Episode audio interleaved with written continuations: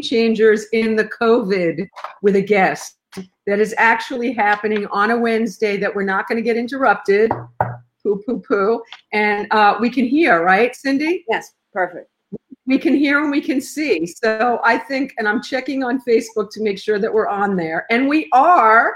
This is a wonderful thing. so we don't have anybody with us. We don't have anybody with us yet. Yes, so perfect. I'm gonna wait. Oh, we do have a couple people with us. I don't know. Okay, so Linda's with us. Hi, Linda. Linda Apsey's with us. Good. So you guys, I'm just gonna ask you uh, to talk to us because uh, Mickey's with us. Hi, Mickey. Um, yeah, um, it's hard for me to use both screens, and I'm trying to see. So hi, Valerie. Hi, Sandy. Oh, we've got. So you guys, it just so happens Tony's with us. Yay! Hi, Tony. Um, who else is with us? Um, oh, we're getting some love, and it's Cindy's birthday, and so I'm gonna have to sing on behalf of everybody. Wait until we have some more people with us, and then we're gonna sing to Cindy. Um, and um, you look great, Cindy, says Linda. I don't know if you can see the comments. Uh, Cindy, No, can you? Um, you can't see them on the side of the. Um, Oh Screen- yeah. Yeah, yeah, Oh, right. Oh yeah. Yeah. I need better glasses, but you can't go to an eye doctor. you cannot go to an eye doctor. Stop. So, um, Cindy, how does your hair? Wait, what did she say? How does your hair look great in a pandemic? Answer.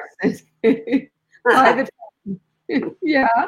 Hi, I'm. Sharon. Hi, Toby. Oh, the gang's all coming. So, Cindy, tell us, how does your hair look great in the pandemic? Because I had a really bad haircut before the pandemic where they mm-hmm. practically shaved my head. And I gave them a picture of what I wanted, but they never do what you want. So it was super short, where chunks were missing in the back.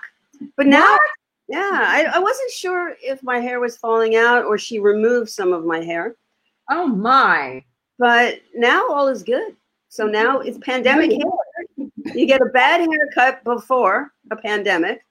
You have to Yeah. time it really, really well. I'm lucky I don't have to dye my hair, so the color will be the color.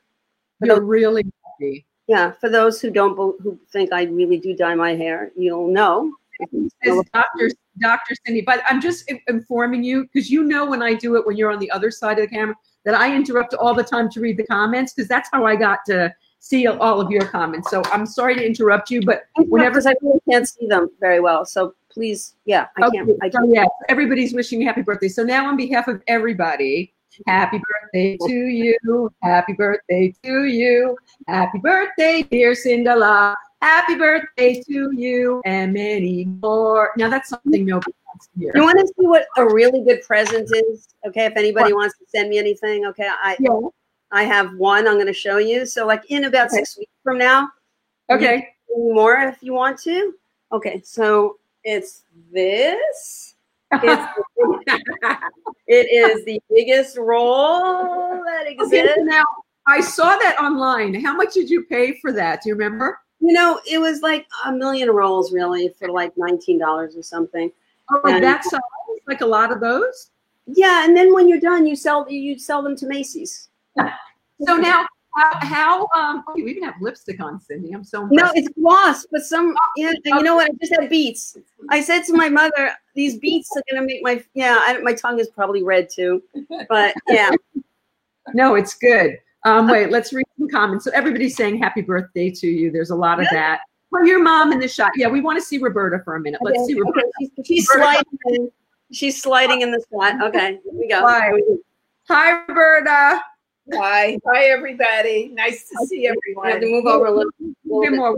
There. Yes, I feel like Roberta's like my second mother because the three of us used to go to a lot of events together and run around together. And Roberta and Cindy have been coming to Women Who Write. I don't even know how long have you guys been coming? Many years. Many years. Many years. Could it be Yes. ten or not? It's probably 10 years. And we're going to talk about all the people that you're responsible for bringing to Women Who Write. We're going to get to that. But let's let's get to some birthday love that you're getting here. Let's see. Okay. I so love it. You know, it, it really does help because it's not. It's a very weird birthday, and it, the weather's not nice out today, and we're just really stuck inside. And I just the worst veggie burger ever. Oh, no. Toby asked if you can spare a square, by the way. That's funny. Um, everybody's saying happy birthday to you, Sharon, Bill, Linda. Um, Roberta's your friend. Yeah, she's all of our friends. Mickey's saying happy birthday. Um, did you get a cake today? Did you have I just got some really skinny string beans from so no import. sugar today for you? Are you? We, well, how would we have a cake mix? How do we have anything? You have to plan, you have to plan ahead. Okay, so so everybody, this is what I told Cindy. I was begging her for the last hour to order a pizza because I wanted to buy her a pizza for her birthday, and she's too afraid to have pizza, anything delivered. But this is what I'm telling. This is what I'm telling you. Okay, this is how you do it. They deliver it. They leave it outside the door. You've paid by a credit card. You can even leave a tip in an envelope for them. You then, with tongs, bring the pizza box in the house, put it on a towel. You open it with tongs or with gloves. You take the pizza out with tongs on a plate. You put it in the microwave or in the toaster oven, which is what I prefer. Actually, the best way is in a. Um, a my friend Joanne taught me this. Italian girl. You take a skillet and you make it hot as hot as you can make it. Nothing in it. No oil. No nothing. You put a piece of pizza in the skillet. You put a cover on it it ends up getting just like from the the grill from the pizza oven in in New York. The bottom gets wonderful, and the, the cheese melts, and it takes really quick. So I told Cindy tomorrow she has to. Roberta, we have to coordinate this that you get Cindy pizza tomorrow. That you guys have pizza tomorrow, and you get a couple pies, and then you freeze the rest, and then you have it. So when you get a you get an uli, as Joanne would say, you can have some pizza. Um, so no cake, that's wrong. So I want you to order a cake too. I don't know how we do that. That's a little more dangerous. So yeah, it's her 50th. You know what? Though tomorrow I won't have the birthday feeling. That's the problem. Is for me, a birthday is like really special. You have the birthday feeling the minute you wake up.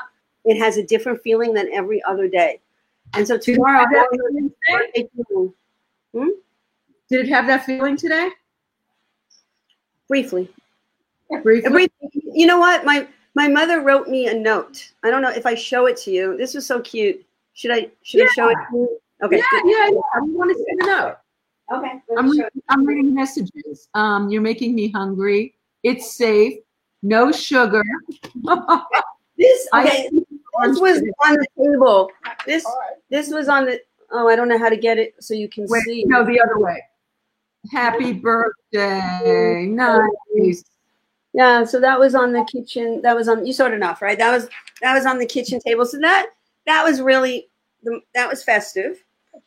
And she, and she gave me a card and she told me to buy myself something nice on the internet I love that. because that's about Everybody's everybody's talking about pizza now. So Tova's saying that she's been making pizza with non-dairy uh, cheese. I actually have some non-dairy cheese also uh, for for making up the pizza. You know, um, you can get. Do you eat cheese? You do. So then you can just get regular pizza. You don't have to get gluten-free, dairy-free crapola. Um, guess who's with us? Our COVID respiratory person, Debbie's with us. Debbie. Debbie. We love you, Debbie. She's Oh, she yeah. all month. I like that. A birthday celebration for a month. I believe in that. Trisha's saying happy birthday. Um, Toby says, um, with you on your birthday, um, May 14th is Toby. Okay, so you're soon too. Um, and the thing about pizza, I'm telling you, Cindy, that you know how crazy I am. We have to talk about our disinfecting, but it's, you guys tell us how the sound is because I, I'm using a microphone today. But let us know um, if you're having issues because I know yesterday when I was with Harry, the sound was awful. So let us know um, if you're having any sound issues. Does it sound okay? And do both of us sound uh, okay? What, what is everybody saying? If you can't trust pizza, what can you trust? Says Eric. Eric? Eric says that. You're absolutely right, Eric. Um, so yeah, the write-off room is closed. Do you know about the write-off room, Cindy? Have you ever been there? No. I don't know what It's like the greatest concert venue in LA, like a small little club, like the clubs we used to know from New York. And um, no cover, just a true, a true drink minimum, and the greatest musicians. And I went many, many times. It was wonderful, and they closed. But they're going to try to reopen somewhere else. But you know, it's kind of never the same when they do that. Um, let's see what else people are saying. Um, Linda says she got a box delivered yesterday from Amazon. It's tea from England, and I didn't spray the box at all. Ooh, okay. Ooh. Uh, I know I assist with promoting the calendar. Yes, Toby, we know that. Um, both sound fine. Thanks, Trish. Sound is great. Thank you, Tony. Okay, good. So we're we're off and rolling. So okay, so let's talk about Cindy. Let's talk about our birthday girl. So Cindy, how did you find out about Women Who Write to begin with? How did that happen? How did we meet? So um, I was on Facebook and I was in the middle of a political fight with somebody. and I saw Jamie Spielberg um, on there. Uh-huh. And I, I guess we friended each other because we were the people that agreed on the same side. And then I saw on her page women who write. And so I, I, she had something on there. So I said, could you get me into that group? So Wow. I came, I came with her, even though I didn't know her either. I, she, I just met her on So you Facebook. had never- you had never met her in real life. No, Wow. Uh, I, you know, people talk about um, Facebook and say negative things, but I got to tell you, it's been a life changer for me. I mean, we would have never met. I would have. We would never would have had none of the guests we've had at Women Who Write, basically. So, okay, so let's talk about the people that you've brought to Women Who Write. What was the first? Was was was Gary the first? I don't remember if Gary was the first or Meredith was the first. I, I don't remember really. Um, one of them, I don't know. They were they were all great. Let me see if I can put the picture up for people. Um, I don't know if it lets you put a picture up during the show. I don't think it'll let me do it till after. Let me see if there's a way to add. Um, I don't think there's a way that I can add on here. Is there? Let's see. Um, Yeah. I think it might let me do add media. Yeah, Okay. All right. Import from Facebook? No. Update media. Upload media. Okay, let's I'm do this. Hey, you guys, you're gonna see us with Meredith. Okay, so now tell us about your relationship with Meredith. How did you know Meredith? Um, I shouldn't have started with her because I don't know Meredith, but I know somebody who knows Meredith. So that, yeah, yeah. So I, I knew somebody who knew her. So I knew that she had a book coming out. So I just asked her um, if she'd be willing to do it again through Facebook, and she said yes. And that was And like you on a day do- notice too. It She- was she- so crazy, right? It was really short notice, but the thing that was even crazier was after you reached out to her, she called me on the phone within five minutes. And I was, and she was like, hello, this is Meredith Baxter. And I was like, oh? And she said, you know, I never do this. And I said, I never get this. And she was like so great and she was wonderful. She was. She That was was great. Uh, that's amazing that you got her. Okay, so then I think Gary might have been next. I did know Gary. Yeah, him I, I did know. And to get him was pretty funny and was not that easy. I've worked with him on a lot of, you know, for him you know, on a lot of different shows. And Yeah. um, I just thought he would be great for the room. And so what happened was I tried a couple of different ways to get to him. And then um, he he agreed to do it, but his secretary was kind of standing in the way of giving me a date. So uh, what happened was um, one of his uh, producers died, and I was invited to the memorial service. And so I sat really near him, and he was eating soup. And so I thought this is like a really good time to pitch women who write while he's just eating. And he was sitting with the deceased's family. I thought this is like a really Oh my God. so He's as he he's like in the manner that you would think, you know. Oh and Oh I um, I said there was and he, he knew about it, but nothing was happening. So I said, You really ought to do this group. It's all women, they all write. Wait a Some are Wait a second, Robin is on here. Cindy's significant other. I'm screaming. Robin's on here. Hi, Robin. I'm sorry. I got distracted. Okay, so Gary's eating soup. Wait, he's eating soup He's at- eating soup. the Shiva? Not a funeral. it was a memorial it was a memorial service that was at you know the smokehouse in Yeah, yeah. uh, Burbank.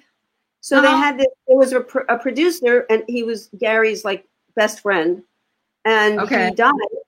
And so all the writers that had worked with him were, you know, were at were at this memorial service. And Right. so and it was like, you know, the most the hilarious people sitting there. Like if a writer dies, it's like a really good function to go to because everybody's really going to make a great eulogy. It was really funny. So um, Gary was, you know, eating the soup, and then I start pitching him the, the women who write, and that he should come. And I go, "It's all women," and people go, "You like women?" And he goes, "Yeah, yeah, I, I, I like women." And I go, "And it's writers, it's some actors," and um, he goes, "I'll do it, I'll do it." And and the deceased family said to him, "You should do it." And his son was there, and his son said, "You should do it." And um, I didn't, I didn't, I don't know if at that point I said it's in my friend's living room. I'm not sure. I said that, but he said, "Go talk to my secretary." So now the secretary who had really kind of been putting me off, if she's on here, I'm sorry. I, I Um, know I'm sorry. Yeah. Yeah, but um, I went to her and I said, Gary said to pick a date, and that date was like finalized the next day. Wow. And he said yes. And so had that guy not died, you wouldn't have you have had him, or you would have had him ten years from now. so and Gary started calling us girls in the kitchen, Girls the in the women in the kitchen. Yeah, because I had gone through his sister. His sister said he'll go, he'll he'll do anything, and you know I do know him, but um, it was just wonderful. He agreed so quickly, and he he, he didn't care what it was. And then when he got there, it was he had a book, if you remember, and he didn't want to read the book. He talked for two hours on writing, acting, directing, being in in show business. Right. It was off the top of his head. It was un, I thought it was unbelievable. I was so excited. His, his big advice to us was finish. That's the thing he said. And he said nobody ever died of embarrassment. And I have a really he said funny little literally because no nobody ever died of embarrassment you know literally so because a lot of people don't want to share their work you know because it, it, it's risky when you share your work and um, you're afraid you're going to be embarrassed by somebody saying that it's not good and you have to make phone calls and put yourself out there and it's hard for everybody to do there's nobody who really likes that part of the business so he wanted to address that he said finish and and, and you know put your th- and put your stuff out there You know, I don't know if you saw the. I'm sure you did. I made a video, a little short video right after that, where I was, I was like sort of auditioning for him while I was introducing him. And then the last shot, then we, it shows Gary saying, "No one ever died of uh, embarrassment, literally." And then there's my grave, and it's me in there. Oh that's so funny it's real. It's a really funny video. Angie made it with me. Yeah, it, uh, it's really funny. I'll have to upload that today.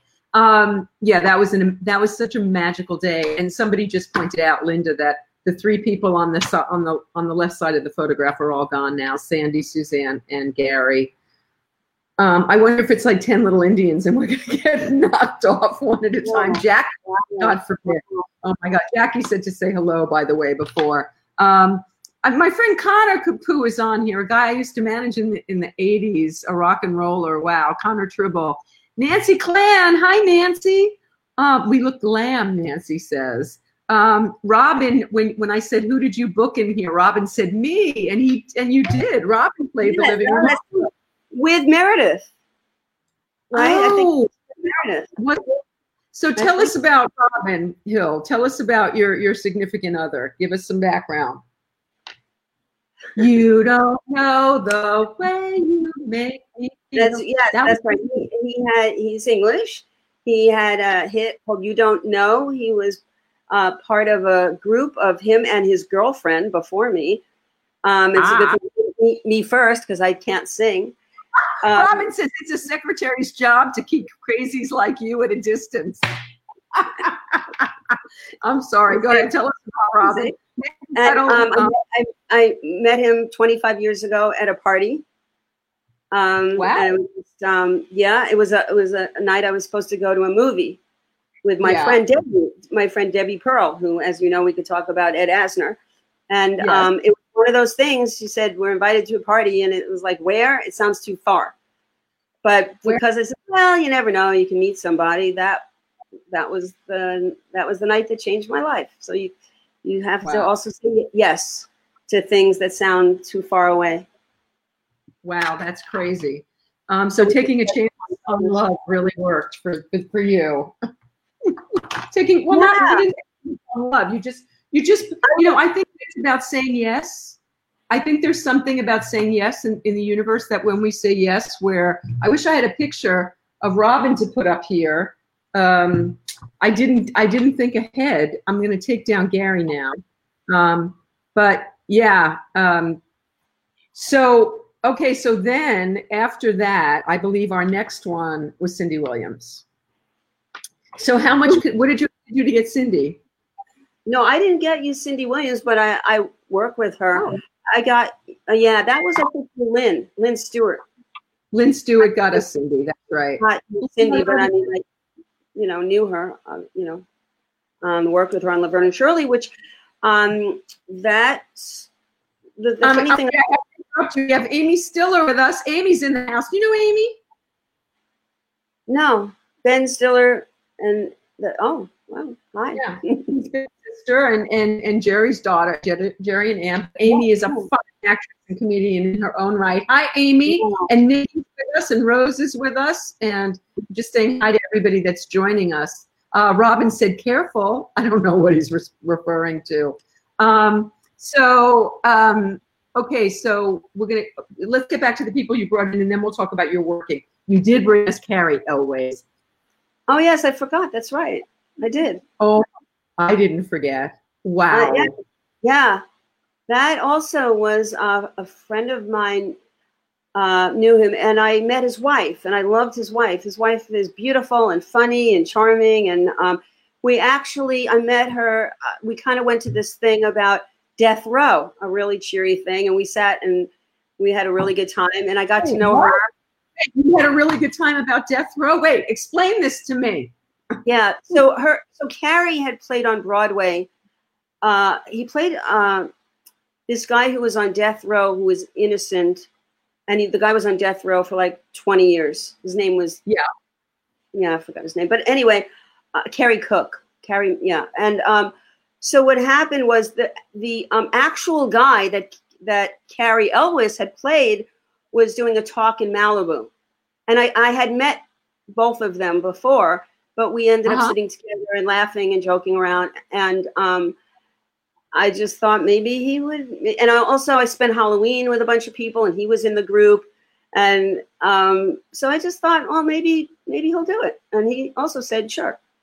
So It you'd was- be surprised that people will say they'll say yes if you kind of know them. They will say yes. I, that was that, that was must probably about four years ago. I want to say that Cary was here. It was when his book came out, and um, oh my God, now I can't think of his line that he said to. Uh, oh God, um, Oh, um, Oh. uh, as you wish, or was it as you wish? As you wish. Yes, he. We got we got Cary to say as you wish, and He played um, characters, you know, from The Princess Bride. He played He what? Westley. He, he was in The Princess Bride. Um, Princess that Bride. He played Westley, the prince. The people who don't know, and he. Oh, God. um, he's I starring in a show now. He's starring in a show now on cable. I don't. I don't. I don't know what. He was also on, I think, Stranger Things last uh, um, last season or the season before. Yes, because I got to see him just a few months ago on a panel on a, on a Netflix panel, and I went up to him and I said, "Cary, do you know who I am?" And he was like, he looked at me and and I showed him the picture, and he goes, "Oh my God!" You know, and he took a new picture with me. He was lovely. He was lovely. Yeah, um. Yeah. Yeah. And what was interesting was it was a very young crowd and they did not know who he was. He was the only one not getting mobbed. Like all the Stranger Things kids were getting mobbed and Cary was just sitting there. There weren't, but then people realized who it was and he had his people. Amy tells me she's not really funny. She's an actress. She can be funny, but she's mostly an actress. All right. But she says thanks anyway. Debbie says she adores Cary. Debbie, you deserve to meet Cary. Debbie, our COVID. Um, so um, you will always be our COVID person. Um, so uh, wait, I'm looking what they're saying to us. Toby says, "Nice audience in the house. I'm all ears." Cindy, you speak so fondly. Mm. Did Cindy get Norman Lear? Um, who got No, Norman Lear? No, I, I got, I got Norman You got Lear. him. I, I didn't get him, but I, I did work with him, and I saw him very recently at a show. Um, and I did go up to him and I said to him, "I work for you," And um, I want to thank you for giving women an opportunity to be writers when there weren't that, when I started, there weren't that many women writers. Oh, I Now- love that so much. Um, what did he say to you? Because he's very gracious, Norman. The wife jumped in and she said, Thank you so much for saying that. I want to talk to you. so that was, Oh. was really, yeah. Yeah. His wife was really excited. Lynn, And uh, Lynn Lear. um, yeah. I met Norman at uh, the first time I met Norman was with Gregory Cope White. We went to see um, uh, Eve Gordon in a play, and Eve and Greg had worked with Norman on um, what was the show that Holland Taylor was the star of? Um, Was it- Buddies. no, the, Oh, oh, the you- Norman show. The Norman show. It was a show about uh, uh, the White House or something. I, I can't think of the name of it. Anyway, so Eve was on that show, and Greg Wirt was a writer on the show. And so we went to see it, and I met Norman. And of course, when everybody meets Norman, I assume the first thing they say is all in the family. And I ran up to him and I went, Mary Hartman, Mary Hartman. And it made him smile because that's not a credit I think that most people. I love that know. show. Yeah, but yeah, Norman, that was Norman. So we became, uh, that was nice. But then I saw him at Phil Rosenthal's maybe just a month later, and I started hounding Norman then. And it took about three years for me to get Norman. But what a get that was. What a day that was. You guys were here for that, right? I wasn't there. Oh, okay. I know. Well, it, it was, he was quite something. Um, he taught, he's another one who talked for like Gary. And Wow. Norman insisted on doing it alone. There was no music. Was no, I did have music. I'm sorry. We did have music to open for Norman, I believe.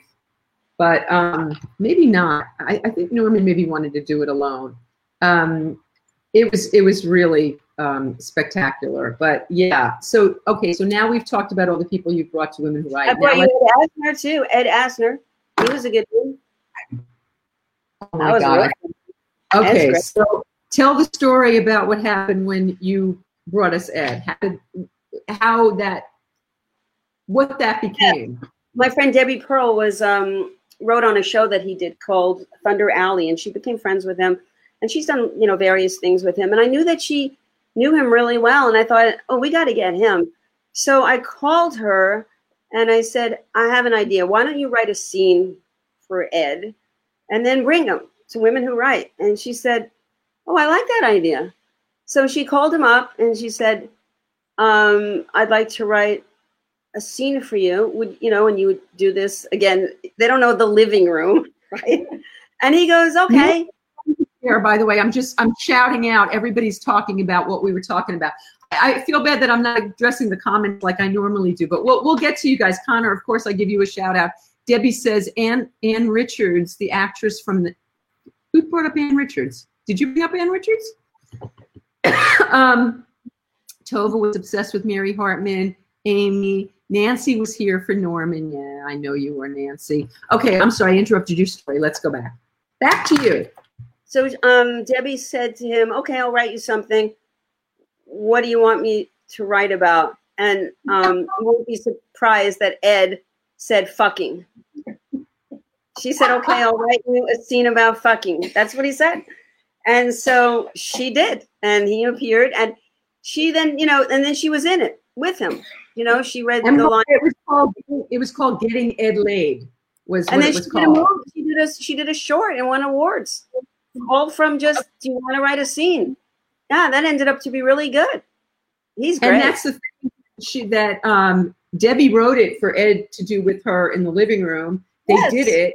She then made it into a little thing, and Jean Smart played the part with Ed, and they won awards for getting they Ed laid. And then I got to interview Ed um, in his um, den wearing boxer shorts and fuzzy slippers, and I, he wore a Santa cap for me. And all his Emmys were around us, and he ate pizza during the show and went to the bathroom during the show. you gotta love Ed. And then he came back. He did, it again when he took him out last year. Uh, he's great he's wonderful i've met him a couple of times he's great he's so warm and sweet and he, he acts like when he when you talk to him like you're important he's one of those people right. that asks you he goes well so what do you do he, he- that's Yeah. what he'll say when you meet him what do you do He really cares. Debbie says her uncle was on the Mary Tyler Moore show. The middle desk in the office. I used to go every week to the taping. Oh my God, Debbie. You're a rock star. This is more fun than cable news, says Eric. um, Linda says, uh, where's Linda? Ho- yes, Holland Taylor was here. Um, oh, Powers That Be. Thank you. Thank you, Linda. That was the show, The Powers That Be. That was the Oh, show that's that right. Right. and that Gordon were on. Um, Yeah. Ed's a Scorpio. Yes, he is. Um, what did you expect? He's a fucking Scorpio, the sex sign. I'm a fucking Scorpio, the sex sign too. Happy birthday from Trish. Since we all must stay at home, I thought it would be sweet if I wrote you a poem. You're amazing and super special in every way. I hope, although you're in quarantine, you had a blessed birthday Wow. Thank being here with us, a bunch of Facebook strangers, as we enjoy your interview with Vicki Abelson on Game Changers. All the best. That's from Trish. Yay, that was terrific. Wow. You got a Wow. birthday poem. That was Um, amazing.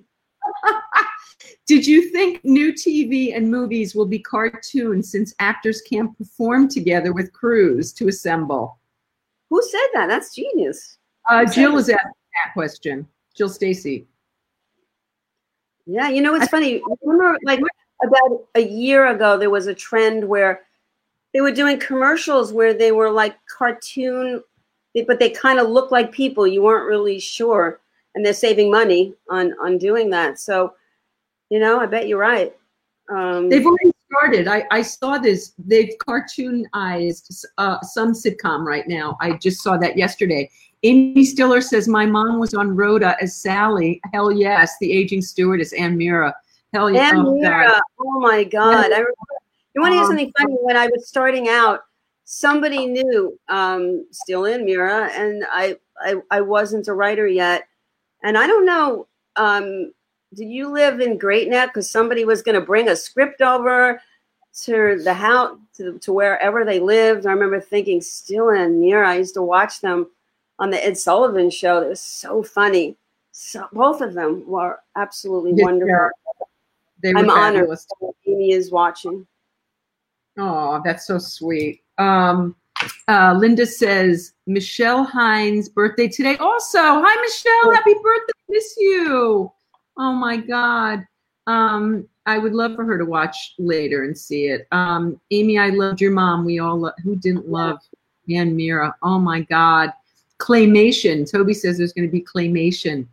Um, Amy says, Vicky, you have the same vocal qualities as Elayne Boosler. Do you think? I love Elayne. Do you think so? Really? Um, that, uh, I'm flattered. Elayne, uh, Elayne and I met on Facebook uh, 12 years ago and became fast friends. And she's done Women Who Write uh, a few times. I love Elayne. Hi, Dave. He's saying hi to you. Dave's on. Uh, Cindy, he's saying hi to you. Um, uh, Anne grew up in Rockville Center, but uh, but Amy, where did you guys live? Uh, they lived on the Upper West Side, right? So they didn't live in on Long Island. Um, Yes, Except- speaking of them, yeah. But I remember being really excited that they could possibly even look at anything that I wrote. So yeah, they were big deals. That's a Um, that's Rob- a, a dynasty. That family. Absolutely. So okay, so let's hear some story. Let's hear some juicy stories. So, what was your first? Um, what was your first sitcom, Cindy? The first sitcom was The Bad News Bears, and that starred Jack Warden. And um, Was a, lot, and also the kids like all became stars, like Corey Feldman. I mean, there were a lot of children on the on that show that ended up doing very well too. But that was my first. That was my first show at Paramount. Were you here when Corey did the living room? Yeah, and what's funny is I have, I gave him some photos that I had of him as a little boy. He was about eight, and I had pictures Oh of him my and his father. And he said, "Can you s- email this to me because I have no photos of my childhood." So I sent him Oh all these pictures I had that I took. He was eight, and it was not a very. Hmm? His son was here that day. His son, who was about eight at the time, was here that day. Um, and so you sent him the pictures from his childhood. Wow. Yeah, there's a really wonderful picture of him and his father, and he doesn't have a relationship with his father, so he really liked that Mhm. photo. which was interesting. Mm. I don't know why he doesn't have any childhood photos. I don't know what the story is, but he did thank me for them. Wow. My first, my first show was the Bad News Bears, like I said, at Paramount. And, and um, how was that as an experience, as a writer? How was that experience? Well, I was uh, hired as an apprentice writer, and uh, but um, that, that that meant they taught you, but you went off on the first day and wrote. You know, they would give you a scene, and they what they did is they would couple you with somebody else. They would team you with with some. somebody else. At that point, I did not. No. Mm-hmm. So I, I wrote the things myself, and they they pitch it out to you. You know, they tell you what's in the scene, and then they give you a couple of jokes, and then you have to go off, and then in an hour or whatever time they give you, you come back, and you're an apprentice writer, but you're facing all the people that are experienced and then they read it out loud and either you hit or you. Very, very nerve wracking. And I was lucky because I was a, I was a good joke writer, and that's like really important to them. And then they rewrite everything, and maybe if you're lucky, one line stays. But um, I loved yeah. it. I mean, I love the pressure. I love being sent off. I just thought it was so much fun. I love walking around a lot. Paramount in those days had a lot of movie stars. You'd see Cary Grant walking around and all these wow. amazing people. I was 24 years old. I just thought it was this is like wow. the most exciting experience. You get your first gig, Cindy. Uh, by the way, Eileen says hi, and Dave says happy birthday. How did you get your first? Um, how did you get your first gig? The, um, the, yeah, I, I wrote a, a spec script in graduate school. I went to school for writing, and then um, what school did you go to? I went to the New York Institute of Technology on Long Island, in the old wow. uh, in old Westbury. And what did you um, do the text? What was your spec script on? What show? Well, it was uh, Laverne and Shirley, and that's and three years later, I was on staff there, and I didn't know a single soul in Hollywood or anybody when I wrote that script. But that was my dream to was to be okay. on that show. So it was like two, three years. Okay, so you're on Bad News Bears, and so how long was Robert Wall on that show? No, he was in the movie. he was in the movie. So okay, so right. so what? Um, so how long did you stay on the Bad News Bears, and where did you go from there? So what happened was, like a lot of shows, um, it was it ended. You know, it, was, it, gets canceled. Right. You know, they move it to another night, and then nobody watches, and it's over. But then what happened, which was really interesting, was one of the producers um, was hired onto Laverne and Shirley, and then I was offered that job. So I ended up with my dream just because of a like what would seem like a happenstance, really, or not. I don't know. I didn't I didn't do anything to get that job, that particular job. So it was an absolute dream come true for me because that was what my my dream was. My spec I had two spec scripts. Both were um, Laverne and Shirley's. And then I wrote a spec, Mork and Mindy, and I ended up doing that show on staff too. So I, a lot of times I'm really one of these people that think if you manifest something, I was just going to ask you about that. Do you think you manifest your dreams? Yeah, I do. I do. How do you explain? How how I, could you explain any, any of those things? I mean, if I particularly tried to get a job on something that I wrote, then no, that's my effort. So it was my effort plus some, some serendipity. You know, my, my yeah. mother knew some. The other thing is, my mother, my mother had a friend, and my mother was telling everybody Cindy wants to be a writer. And my mother yeah. knew somebody who was a writer on Laverne and Shirley um, later on. And and um, it was Babaloo Mandel. A lot of people on here will know Babaloo Mandel yeah. and Lowell. Uh-huh. And when I, I went out to LA, I called it was her it was her nephew. And so when yeah. I went out, I called I, I called a lot of people's nephews and a lot of people's and a lot of people anything. And that was the one that you know, he said, I'll read your scripts and then gave it to his boss, Lowell. At the time, it was Lowell Ganz. They became uh-huh. really well known movie writers. You know, they did tons uh-huh. of Splash and City Slickers, and, you know, but at that time they were doing television. And um, then I got to meet with, um, I, I got to go see how shows are shot. They invited me. I got to sit in writers' meetings, and I thought, I think I could do this. Because how would you really know, really? But I got to go on the set. I got, you know, so um, I really, really wanted, I really wanted to do that. And then what happened was I, Lowell Ganz sat down with me in my scripts, and he said, "You need to move from New York to L.A. if you want to be a writer." And he said, you, and he said, you have talent. He said, you have no idea what a story is, but he said, you'll learn. Yeah. Well, know, it's good that he's honest with you. Well, you Um, know what? re- Go ahead. I was going to say, you know, you can't teach people to be funny, but you can teach them format. That's, you know, that's what he said. Is so, you know, your script could be really terrible, but if he could recognize that somebody has a good sense of humor or, or sense of character, you, you know, the rest can be taught. Now, uh, it was very different from when I was starting out. Now everybody wants to be a writer, and they take really great classes with really good teachers. So it's it's probably much harder even now in a way to to make it because the competition is much stiffer. Um, this is a great one for the COVID crazies. Wait, uh, Laura says doors so often open and not because you grab the door handle. That's we don't grab door handles these days. no, um, that's that's funny. Yeah. I like that. Debbie says I worked with jo- with Joel Zwick, uh, who directed Laverne and Shirley. Oh yeah. Um, not um, some of the episodes. Um, Yeah. Thank you, Trish. Trish says this is so great. Uh, familiar names with credits, amazing. This interview is just awesome. Nice. Um, I'm funny, no form. I don't know what that means. Okay, Cindy, if you had questions, who was who was your go-to person if you had questions when you were writing? Does that mean on my first job or on any job or? It means that when you were a young writer, if, and you had questions, who who did you have a go-to? Per, did you have a mentor? I guess is what. Well, what ended up happening was um, Babaloo certainly.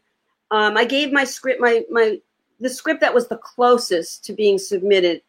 I gave to him, and he went over it, and he gave me notes. Some of the things I didn't really understand, like for instance, um, he he there was a, a scene that I wrote, and it ended with a, a cereal. It had a cereal. Somebody was pouring cereal. I don't remember why, but so Uh-huh. he said to me, "You need a button here," and I said, "I need a button there." So like, I'm thinking you pour the cereal and a button just falls out. What? Why? Okay, I don't. I didn't really understand, and I didn't know a button meant the end of the scene. A lot of you know, that it just means the the final joke in a you know in a multi-camera show is the final joke before you move to your, your next scene.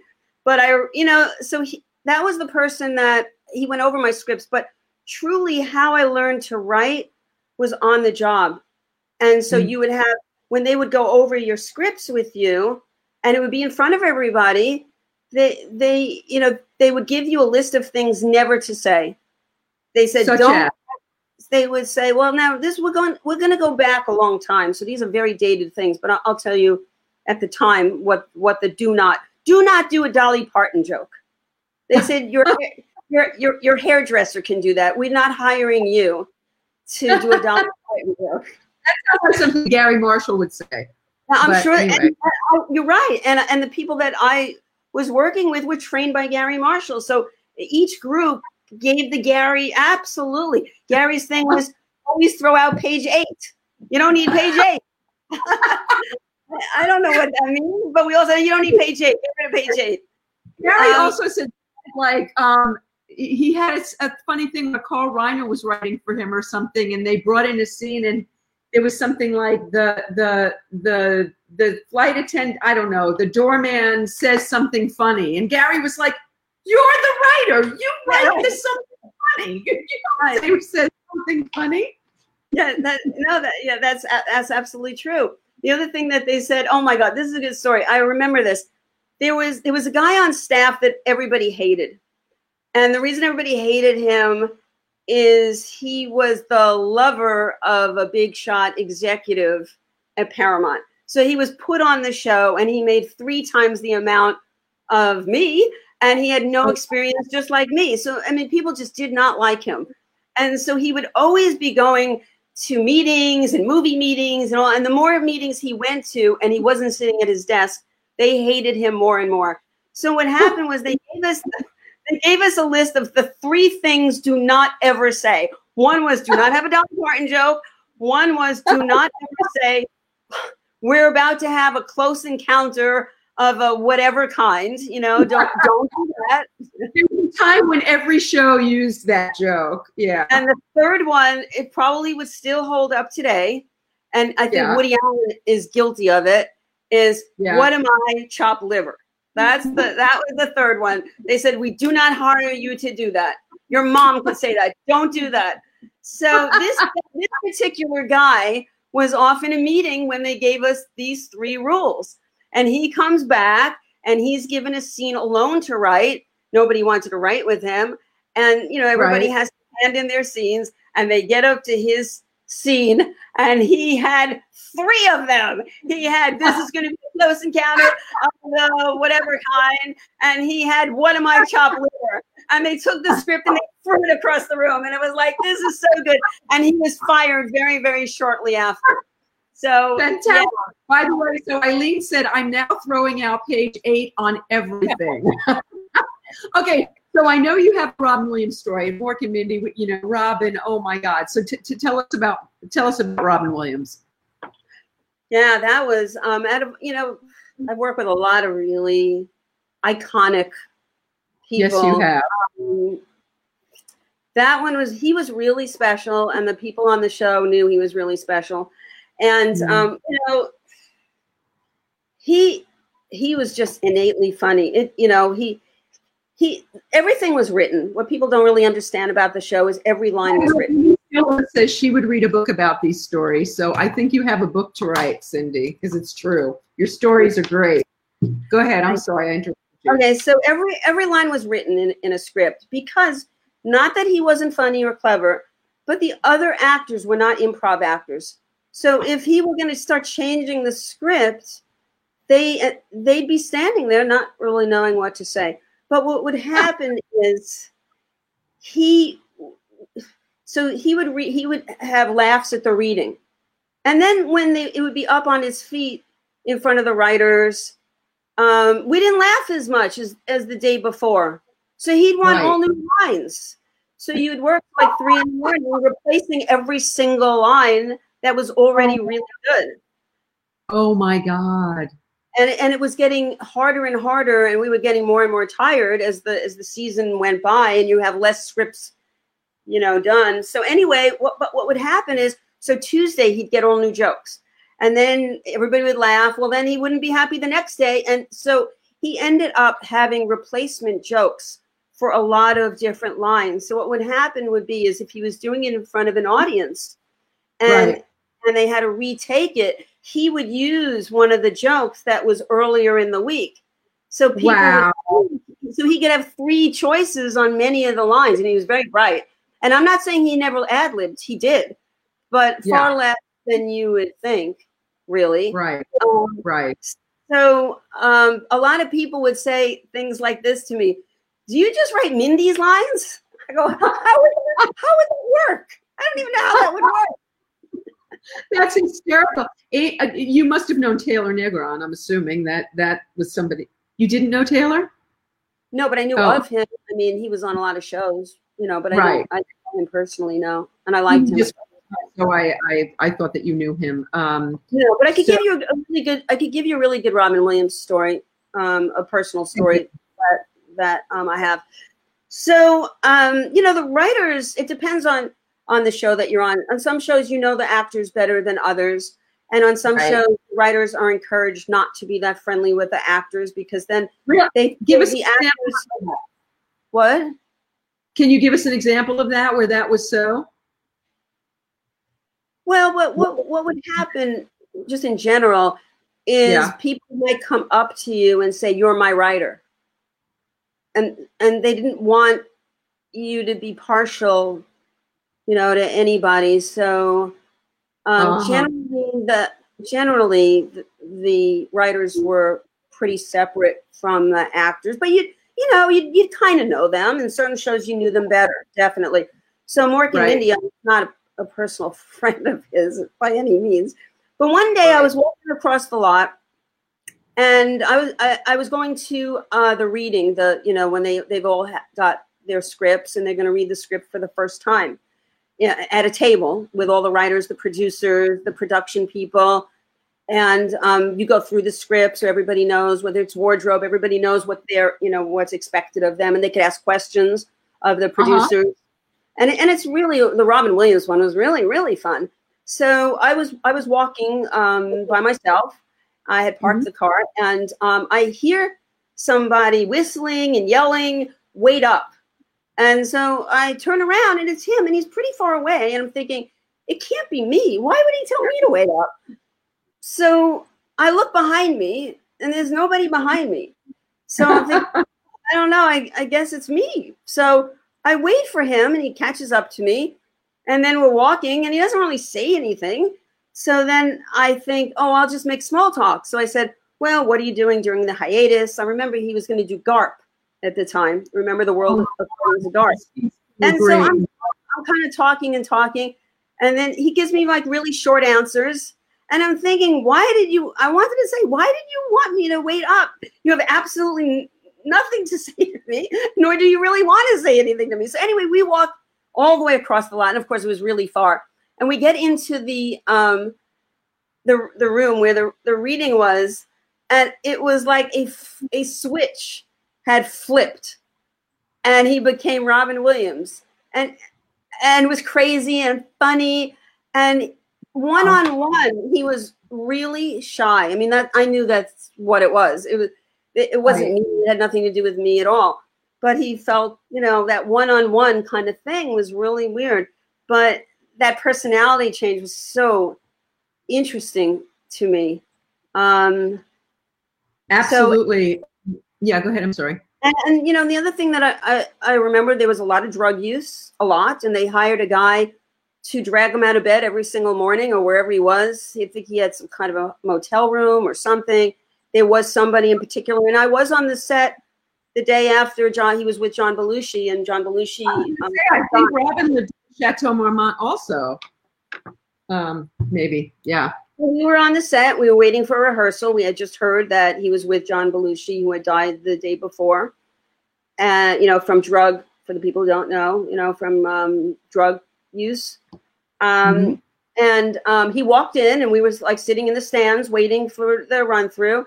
And he looked up at us and he said, "I know what you all think. You think I'm next." and then it was like supposed to like go be funny so that was like another really kind of interesting and then the other thing was he was very very upset when the show was canceled. He was crying. They had to pull him from you know back you know backstage wherever his dressing room was or anything. I mean he really did care about the show. He really did want it to to go on. Um, he was very emotional. Um, but I, I just saw he had a light in his eyes that I think very few people have. There was a twinkle. There was a lot of at times joy that you could see that there was some pain in his eye. I don't know. Maybe I'm reading into it, but I used to think that he was a very interesting person. I felt really bad that he had that kind of end because I thought he was a genius. Well, he, he certainly lived a very full life while he lived, and, I, and the personal tragedies are all horrible. But the, the legacy that he's left behind is extraordinary. Um, and everybody that I know that know has that knew him, everybody loved him like crazy. My husband got to do um, improv with him at the comic strip in 1980 or something, and uh, yeah, that was crazy. All right, so let's talk about Laverne and Shirley for a bit because there's been a lot of public conversation about the fact that um, Penny Marshall. Well, you almost got me, Penny Marshall. We came this close to getting Penny Marshall, but yes. Penny got sick. She, she said, yes, yes. but then she had uh, a, re- a, recurrence of her cancer and and ended up backing up. But she did say yes. We this close we got. So so was there a um, was there a competitive thing with with with Penny and Cindy? Was that a real thing? I, from what I understand, you know, they used to have those National Enquirer articles that, you know, would say they count lines and all kinds of different kind of things. I mean, there were a couple of funny stories that I that I remember while I was while I was on the show. One of the things that happened, and this is really yeah. funny. Um, trying to remember which one. If it was Penny, it was Penny. Um, Yeah. She had seen in she had seen in TV Guide that there was going to be a rerun that week, and she saw Yeah. that it was a Shirley rerun, and the week before was a Shirley rerun. So it was the audience was in in their seats when she was sitting back there reading the TV Guide, and she said, "I'm not. You don't need me. You only need her." And so she went out to her car, and the Oh producer, I remember, was running after her, and we all were laughing because we were thinking they. She was yelling, and their dressing rooms were, were right next to each other, so everybody could hear everything. So everybody always said Cindy Williams was just in her dressing room going, "Oh, you know." So um, the producer said to her, "We don't pick the reruns. The network picks the reruns. It, it's just next week it'll be a Laverne rerun, maybe. I, I don't, I don't really know." So that was one of the things that happened. The other thing that was really funny was, um, you know, Cindy Williams had um, some spats with the the studio, and uh, she ended up leaving. And then, like Penny was bringing in all her celebrity friends. So what happened was, when when Cindy left, um, for some some crazy reason, the ratings went up that week. So there was a writer, there was a writer named Harry Crane, and he said, "Now, if we could just get rid of Laverne, oh my God. we'd Oh have a hit. Have a hit again." about Laverne and censorship. What was that? What's that about? so um so my partner and I, Lesa Kite, wrote um a script and Yeah. The script was about uh Laverne's cousin uh, uh, comes from Italy to visit her. And Yeah. um, at some point in the script, um, he goes and he works at the zoo. and the a bear escapes. See, I'm, I'm thinking this. I'm thinking I don't know how we did this, but a bear escapes, and what happens is the bear walks into the the apartment where Laverne and Shirley are sitting, and they have to get a real bear. They don't get a guy in a bear costume. They get, they get a, at first when we wrote it. at first when we wrote it, we wrote it was a lion, and they said that's too dangerous, but we'll give you a bear. so so the bear was trained on marshmallows. Wherever marshmallows were, the bear would go where the marshmallows were to eat it. So Penny and Cindy was sitting on the couch, and the bear was going to come in behind them, and they were not going to see the bear. And they had to do their lines knowing this bear was going to go right, giant, giant, big, huge bear was going to eat this marshmallow. And in the series, they had Laverne like scooter pies, which, you know, is partially marshmallow. Right. Right. So um, there, so there was actually a stage direction we wrote, and it said the bear enters. bear enters. So, so the bear. so and the audience is like, you know, if the bear gets mad, and they also said to them, you can't have your period, or the, the bear will attack you.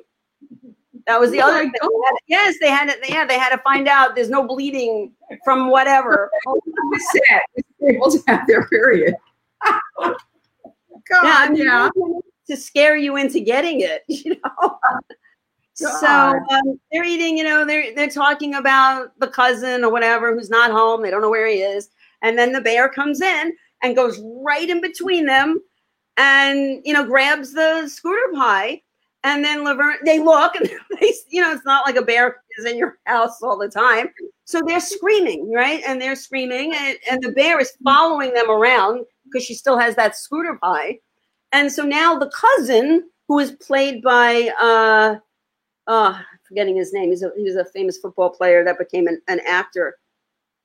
Uh, I can't remember at the moment. But um, anyway, so what happens is the, the cousin comes in and he says something to the bear to call the bear off in Italian. So they needed a line that was, what does he say to the bear? You know, he says something, and then what does Laverne say? She needed a line. So Right. line that we had is, it must be Italian for "Don't kill the virgins." Well, that time they had censors who said you can't say virgin. You can't say virgin. Wow. And it was like my was my first really big joke in a show, and it was like, no, oh no, this is terrible. This is terrible. Oh, you know, I was like so excited. It's like I finally get a like a real line in a show.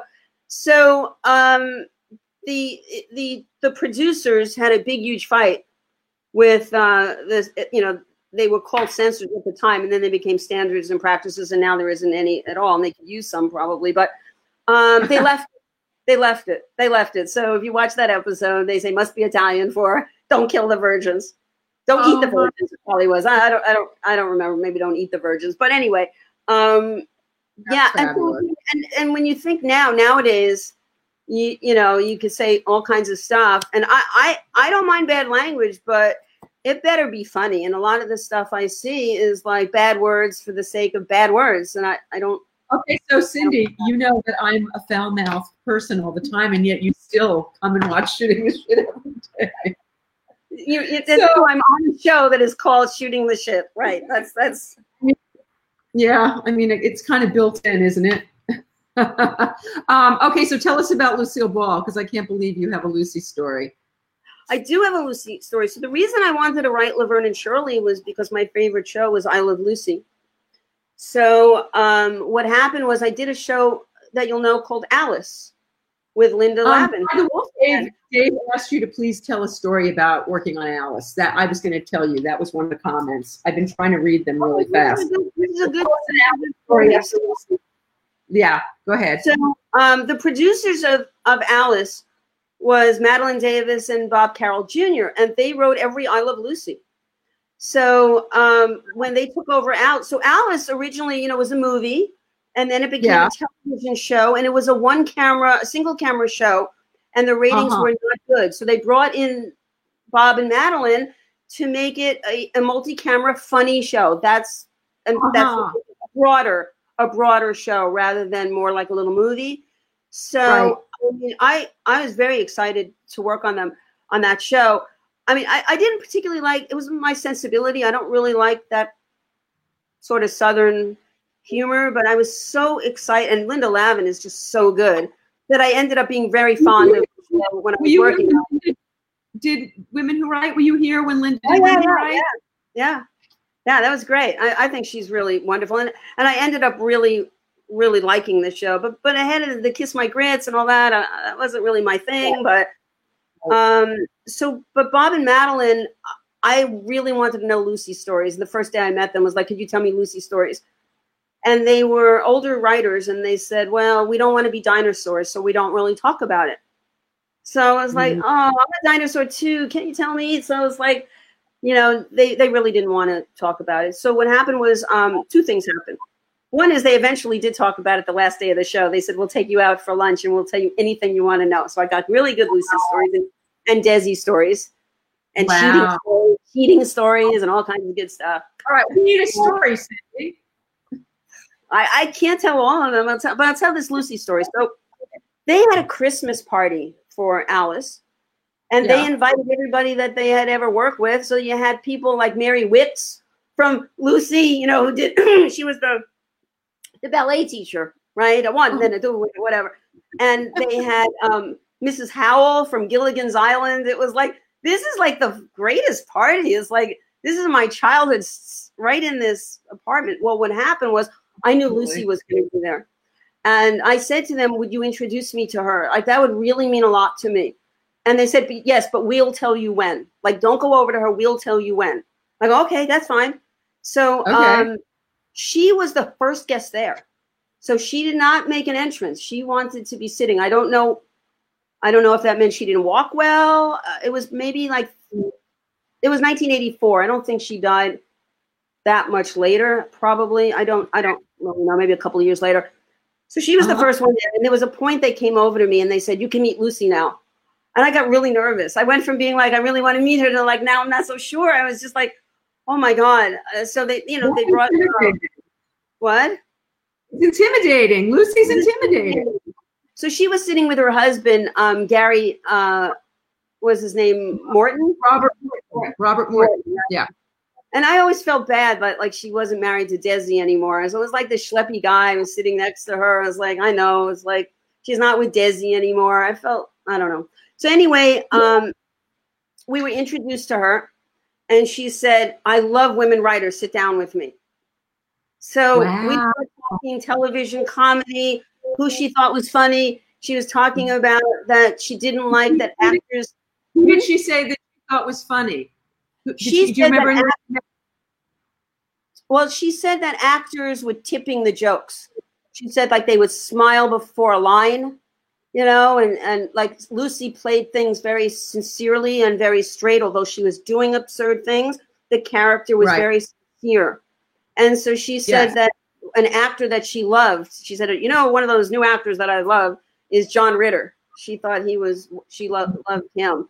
So anyway, while Wow. we're talking to her, and I, I I mentioned some episode, and it was like it was an episode. Uh, it was called Madam X, where uh, Lucy thinks Ethel is a cat burglar, and the other one thinks the other one is, and she goes, "I don't remember that," and I was like, "You don't remember that?" She goes, "No, I don't remember that." I said, "Oh, okay." Now while I'm talking to her, her husband is going, "You know, I've been married to Lucy for 25 for 24 years, but I know her 25 years." I go, "Well, that's nice." And then she was saying, you know, Desi was a genius. He started the three camera shows. Right. And then her husband kept saying, you know what? I know Lucy. Like, and he kept saying that. It's like, uh, you're not Desi. You're not Ricky. I'm sorry, you're not Ricky. I kept thinking that. And so, anyway, uh, we talked to her for about a half hour. And so afterwards, I, I, I just couldn't believe it. I, we, I was talking to um, Bob and Madelyn, and I said, you know, it's really weird. I said, she doesn't remember all the episodes. He said, you know how many episodes that she's done? And so what's really funny is I'm on this page called the New Leave It to Beaver, uh, a Facebook page, and I wrote for that the new incarnation of that show. Well, they posted a show the other day that has my name on it, but I have no recollection ever of on it, writing it. So I'm Lucy at this point. It's like I don't remember a lot of stuff anymore. Dave says um, Lucy died in '89, uh, so it, what you saw her, you know, yeah, pretty close. To, um, so Yeah, maybe she- she, was trouble walking. I didn't see her leave, and I didn't see her get there. And believe me, I was watching. Okay, so beautiful. speak, speaking of funny ladies, that's a great story. I just love that, and I love that she loves women writers and that she celebrates women. I love that that she did. Um, how about Carol Burnett? Carol Burnett was my other hero. Uh, uh, uh, I just absolutely love Carol Burnett. I used to watch the show with my friend on the phone. Do you remember watching television on the phone with your friends? So Carol Burnett was one of them. Cord, right? The cord is going. They had the long cord, so you could walk around the house. Yeah. Yeah. Yeah. So um, what happened was um, this connects to work, but it doesn't start out as work. Um, my my brother met her daughter at Larry Parker's. Do you remember Larry Parker's um, diner in Beverly Hills? Um, I was was like a 24 hour diner. Yeah. So my brother just by happenstance happened to meet her daughter and they started dating. And I was like, oh my God, this is like the best thing ever. You, you got to keep dating her. This is like, maybe you can marry her. Maybe I, it was just like so good. And the daughter uh, was Carrie. Carrie, you know, Yeah, oh. you know, Jo- you know Jody, I think, right? Carrie, it was wonderful. I, I love Carrie. She was really wonderful. So, you know, they were dating for a long time and I got to meet Carol. It was just like, oh my God. So, you know, if I went to see I went to see any of Carrie's things, Carol was there. Well, then Carol knew that I was a writer. So um I was in Oh, Hawaii and she invited me to her house in Hawaii. It was my bro it was my brother and me and her kids. That was it. And like two other people. That was it. And so I'm sitting at her table and I'm going, I, I you know, I, I couldn't help gushing, going, I wanted to be in your audience. She goes, Well, now's your chance. You can ask me a question. oh my God. And I'm thinking, I can't even come up with anything witty that I'm just, I, I, yeah, I thought, oh my God. Then I uh. did come up with something, I, I'm sure it was stupid. Then she said to me, downstairs, I have a wall. And anybody that, you know, she had a lot of celebrity friends. She said, Uh-huh. anybody, Elizabeth Taylor, she told stories, wonderful stories. And she showed me her, you know, her, her, her pictures, her personal pictures. And it was like, this was like the greatest night of my life. So she said, okay, I want you to do me a favor. She said, I want you to go downstairs, and there's a wall, and on that wall, anybody that is my guest has to write something. So go down there and write something on the wall. So I go down there, and there's every famous person ever in Hollywood has written Oh on that wall, and I'm thinking whatever I write is going to sound stupid now. I can't. I can't even think. You know, so I wrote something that, you know, I think I wrote half a joke and said my partner's not here, so I can't finish it. I, I just did not know what to do. So I go back upstairs and then she starts telling me that she wants me to write with her best friend. I, you know, instead of me having my partner, like to write with with her friend who was a, a big writer at the time on her show. I forgot his I do remember his name, but I'm not gonna say his name. But anyway, Okay. um so she then arranges a dinner and we go to Mr. Chow's in Beverly Hills. She says, I want you to meet your new partner. I didn't really know what to say because it was like that wasn't going to happen. But I wanted to go to Mr. Chow's with Carol Burnett. Like that was like really good. So I go there and Yeah. Jane Fonda's at the next table and she comes over and Carol goes, This is Jane. And it's like, I love Jane Fonda. Oh my God. This is like better and better and better. I know. So then one day, uh, phone rings. And I'm, I'm there. My brother is there. And my brother Yeah. answers the phone. That's when people didn't have cell phones. Like other people would answer your phone. So Right.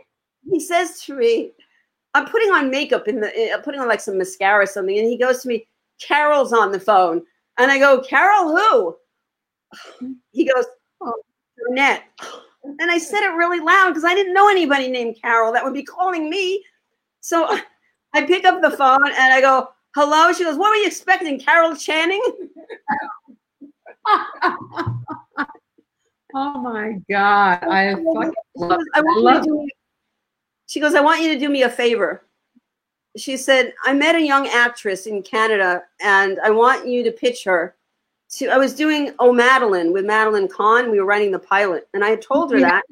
So Madeline Kahn. Yeah. she asked, so she said, Can you get her an audition? And I go, Yeah, I, I, I think, yeah, sure. So when I went to work, I said, Don't ask me why, but Carol Burnett called me yesterday. and she wants to know if, you know, you'll audition this girl. And they go, Yeah, okay. Uh, yeah, there were a lot of Carol stories, but that she's as charming and as funny. Uh, Cindy, how never got me Carol?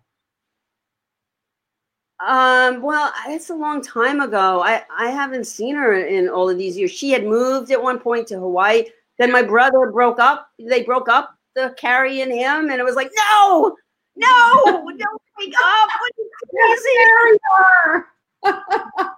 It was like Oh, such a mistake. I know. I I know. So, um, yeah. So it was it was really fun while it lasted. I got to go to restaurants with her, and people come over and audition for her and do weird things. Lots of really, God. yeah. And and she's you know to see what their lives are like. Somebody of her stature, she's still really really big. All these years Amazing. later. And she she did have a book come out fairly recently. I you know I've never really asked Jody point blank. I think I've said kind of danced around it with Jody. I love her daughter Jody Hamilton. She's fabulous.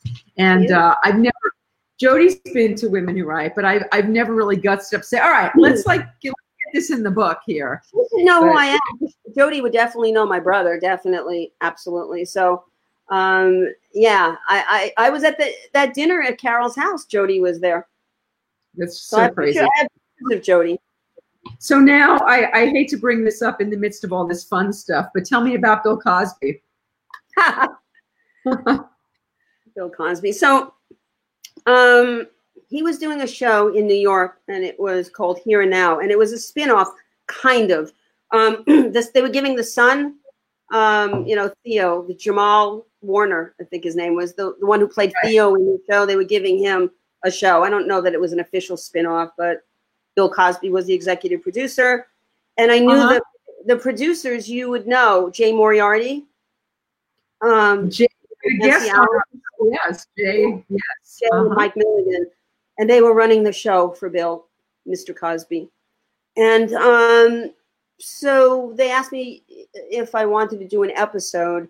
It would be possible if I came to New York. I was saying I was going to go to New York, visit my family, and this was, you know, in L. I was they were in L.A. I guess for the week, and they said, but you have to have Bill has to read a script. before you know before he has to approve your script. So I submitted something, and they said he liked it. So I knew that that was a possibility of me getting a script. So I came to New York for a visit. It was Christmas, and What- they what- was could- this at the was this at the at the height of the Cosby thing? Was right after His- yeah, yeah, oh yeah. I mean, it was right after that show. They gave, yeah, like I said, they gave the son his own Right. Uh-huh. show. I don't remember when that was, but yeah, okay, It was in 1994. okay. So, um, so I, you know, I thought I was going to do an episode, and they told me to come down um, to the set, and that was fun. It was at uh, Kaufman Studios in Right. in that was like pretty fun. And um, um, I went. I, I was going to go onto the set, and um, so when I went onto the set, um, Cosby was directing the scene, although he was not the director. He was directing the scene, and saying they go Nice. here, whatever. And um, so Jay brought me over to him, and without being introduced, Cosby put his arm around my shoulders, and he continued Oh to. no, you have a Me Too story? Well, not really. No, but it was it was a little. But you know what? The mindset is really interesting. When he did that, and he continued to uh, direct the scene. I thought, well, this is weird. I don't know this guy, but it's Bill Cosby. He has his arm around my shoulder. You do give them more leeway than some stranger, because anybody else, you'd say, "What are you doing?" But I was like, "Wow, this is Bill Cosby. Is his arm around my shoulder?" But I had heard stories about him. To be honest, I had I knew somebody that worked for him. It was a woman, and Mhm. um, I knew he said disgusting things, and he invited her for notes up at his hotel room. I did know that. I didn't know how. I didn't know he was drugging people or anything like that, and I wasn't Right. scared of. Him. But I did know that about, you know, that it wasn't cool what he was doing. That he said some really not Right. not nice things. So anyway, he was directing the scene, and then he finished the scene, and then Jay said to him, um, um, "Cindy, um, oh shit, he's a Miss, you know, Mr. Cosby, or you know, they'd call him the General, you know, or Mr. Cosby, but you know, this is Cindy, you know, so he knew, he knew at that point that I had submitted that script, and they said, and uh, and Jay said to me, and you of course know who he is, and I put out my hand and I said, "It's nice to meet you, Mr. Newhart," and he laughed. He laughed. He laughed. Cool. And I So love I went I went home and I got a call and they said, You not only have a script, we're putting you on staff. He likes you. Wow. Yeah, and he was That was- respectful. That was a very ballsy thing to do. yeah. Yeah. Was. Jay was. remembers Jay remembers it a little differently. I've remembered it this way, so I've, I've told it this way. Jay remembers it a little differently, but I'll stick with this version because that's the one that I remember. And I have. Jay on the show. I'll ask his version of it. Ask Um, his yeah, his version is probably the right one, but I, I like this version. That's the one I I remember. like, I like your version. So, all right. So, I'm going to ask you uh, to tell us one more story, and then we have to do some COVID talking before we go because this is what you and I do. But in the meantime, we have to do some disinfecting. So, you said you have a great story about the worst office ever. Oh yeah. So um, there was a studio. It was called Orion, and it was um, in uh, Century City. And we were writing a pilot, which was like an I Love Lucy type of uh, pilot for them. And um, we didn't have an office, but we said you can't find any office for us, and they said no. So there was a hallway that Mhm. connected, like you know, these offices were like in a big square around like like a perimeter, and in the middle they had a hallway with two doors that connected both sides of the hallway. So we just thought, well, we'll just work in the hallway. And in the hallway were a lot of boxes. They were like just junk in boxes. So we Uh-huh. like really good. so people would walk through and think like, who are these two people just sitting here and talking? But we're actually working when we're talking. So what we did is Right. we took the boxes and we arranged them so it was like a maze to see if the people like rats would walk around the boxes and not say anything. It- I mean, we didn't know any of the people. So we arranged Right. the boxes and the people are like going around just for our amusement, going, wow, uh, let's see what we can get them to do. So one day, my partner, uh, she went to the bathroom or something, and I was sitting there Yeah. and I had my eyes closed. I was just like daydreaming, and I hear the door open, and I thought, you know, it's not as much fun laughing when you're by yourself watching the people the boxes. So this guy walk walks in, and I look at him, and I go to him. I know who you are. I go, you're Jim Lange from the dating game. And Wow. and he goes, Yeah. And I go, Well, now that my eyes are open and I'm looking closer, it's you're not Jim Lange. You just you just kind of look like him. Forget it. So he goes, No, I am. I said, No, you're not. I, I can see now you're not him. So he's at he, he's he's still walking around the boxes and he gets to the other end. And and I said, you know what? If you're really Jim Lange, I said, say something from the dating game. And he says to me, and here they are.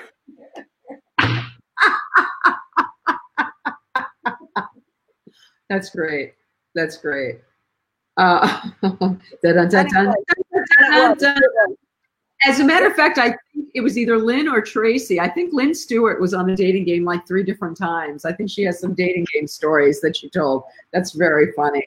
So, all right, Cindy, we have to talk about the COVID crazies because that's how everybody knows us together and uh, these days. So, all right. So you wouldn't let me order you a pizza, but I'm I'm I'm I'm talking to your mother tomorrow. We're getting pizza tomorrow. So, so what's been your latest COVID crazy? What was your day like today? Oh, didn't you go yesterday? You went for a walk. You said. So how was that? I can't believe you go for a walk. I haven't dared to go for a walk yet. What was that like?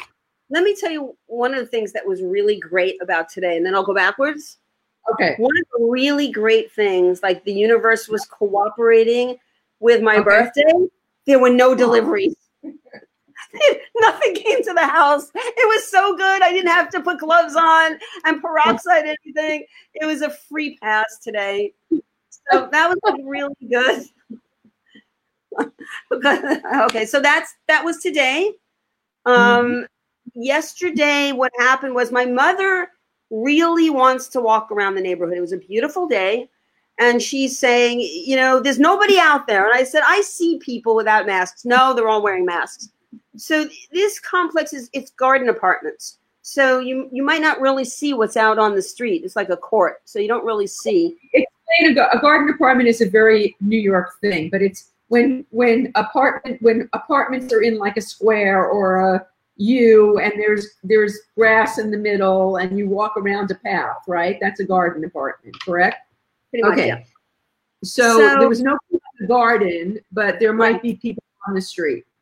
Right. So it's you know, my mother and I get along really well, but I really kind of flipped out the fact that she wanted to go outside and get some Wait, air. So, is saying something. Hang on, we got to see what Robin is saying in the middle of all of this. Robin says, "No deliveries. Look outside." Oh, Roberta, will you go look outside? Because it sounds no, like no, because I didn't I didn't I no, she's not allowed to touch the door. the doorknob. it That's sounds like Robin had something said to you, though. We, we want to know. Inquiring minds want to know. Roberta, can you put on a pair of gloves and, and open the door and see if there's anything? Is there really No. something out there? Then I'll go. Then I'll, I'll put a glove on and go. Right, go, go. And Roberta, come sit in Cindy's seat while she goes and looks. Because Robin says go look outside. Because we inquiring minds want to know what's out there. um, all right, so let's see what. Hi, Roberta. It's good to see you. Hi. Let's see what everybody's saying. Um, Debbie I says we're both. I have to be sanitized before I can walk out. You have to get sanitized. Then I'm sanitized. I have to show you a picture. I wanted. I was saving this for Cindy. This is for Cindy and I. The COVID, the COVID crazies. She just Um, said, OMG, there is something outside. Oh, Robin, that's such good, good, good timing. I love this. This is wonderful. I want, I want to show a picture that um, I saved for Cindy, especially. Um, this is how. This is what I'm going to wear so that I can see my boyfriend. We're both. I'm going to buy us both this. Hang on. Oh, wow. Um, I'm waiting for it to. wow. Huh. This So, is uh. OMG. look. Look. Wait, wait. What? What? Wait, have This is so right? That's what we're gonna wear, so that um, and we're gonna be completely covered. This girl has her ears open. Oh my God, Cindy got a big Don't touch thing. it. Don't touch. it. This is so- Oh my God, Oh, look, Robin sent something from Prime today. Robin, what a boy. Something else. There's, there's some water, but I touched it with the other hand. I have one gloved hand, one gloved hand, and one naked hand. So I have to wash my hands before I come back. All right, then I have to show you this picture that of um of how this is what I'm ordering so that my boyfriend and I can see each other and get with it. Right? It's true. It's like it's like plastic.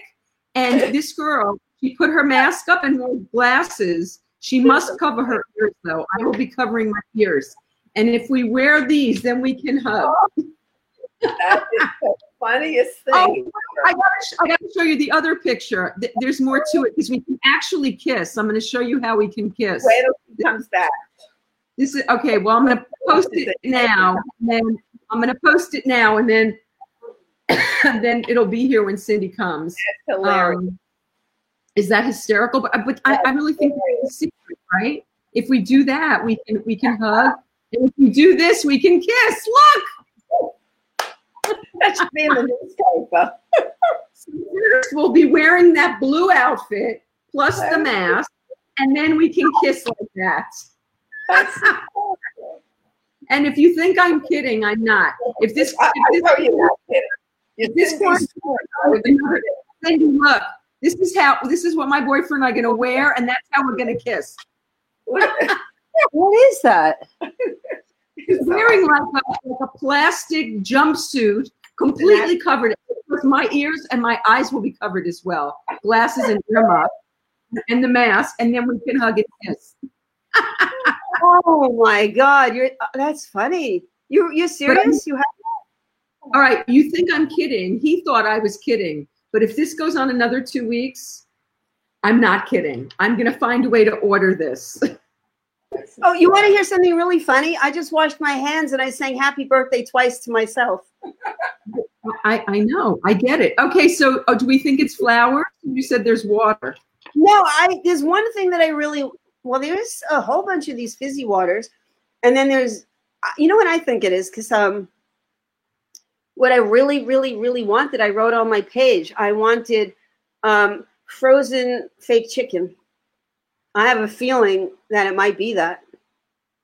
Frozen fake chicken.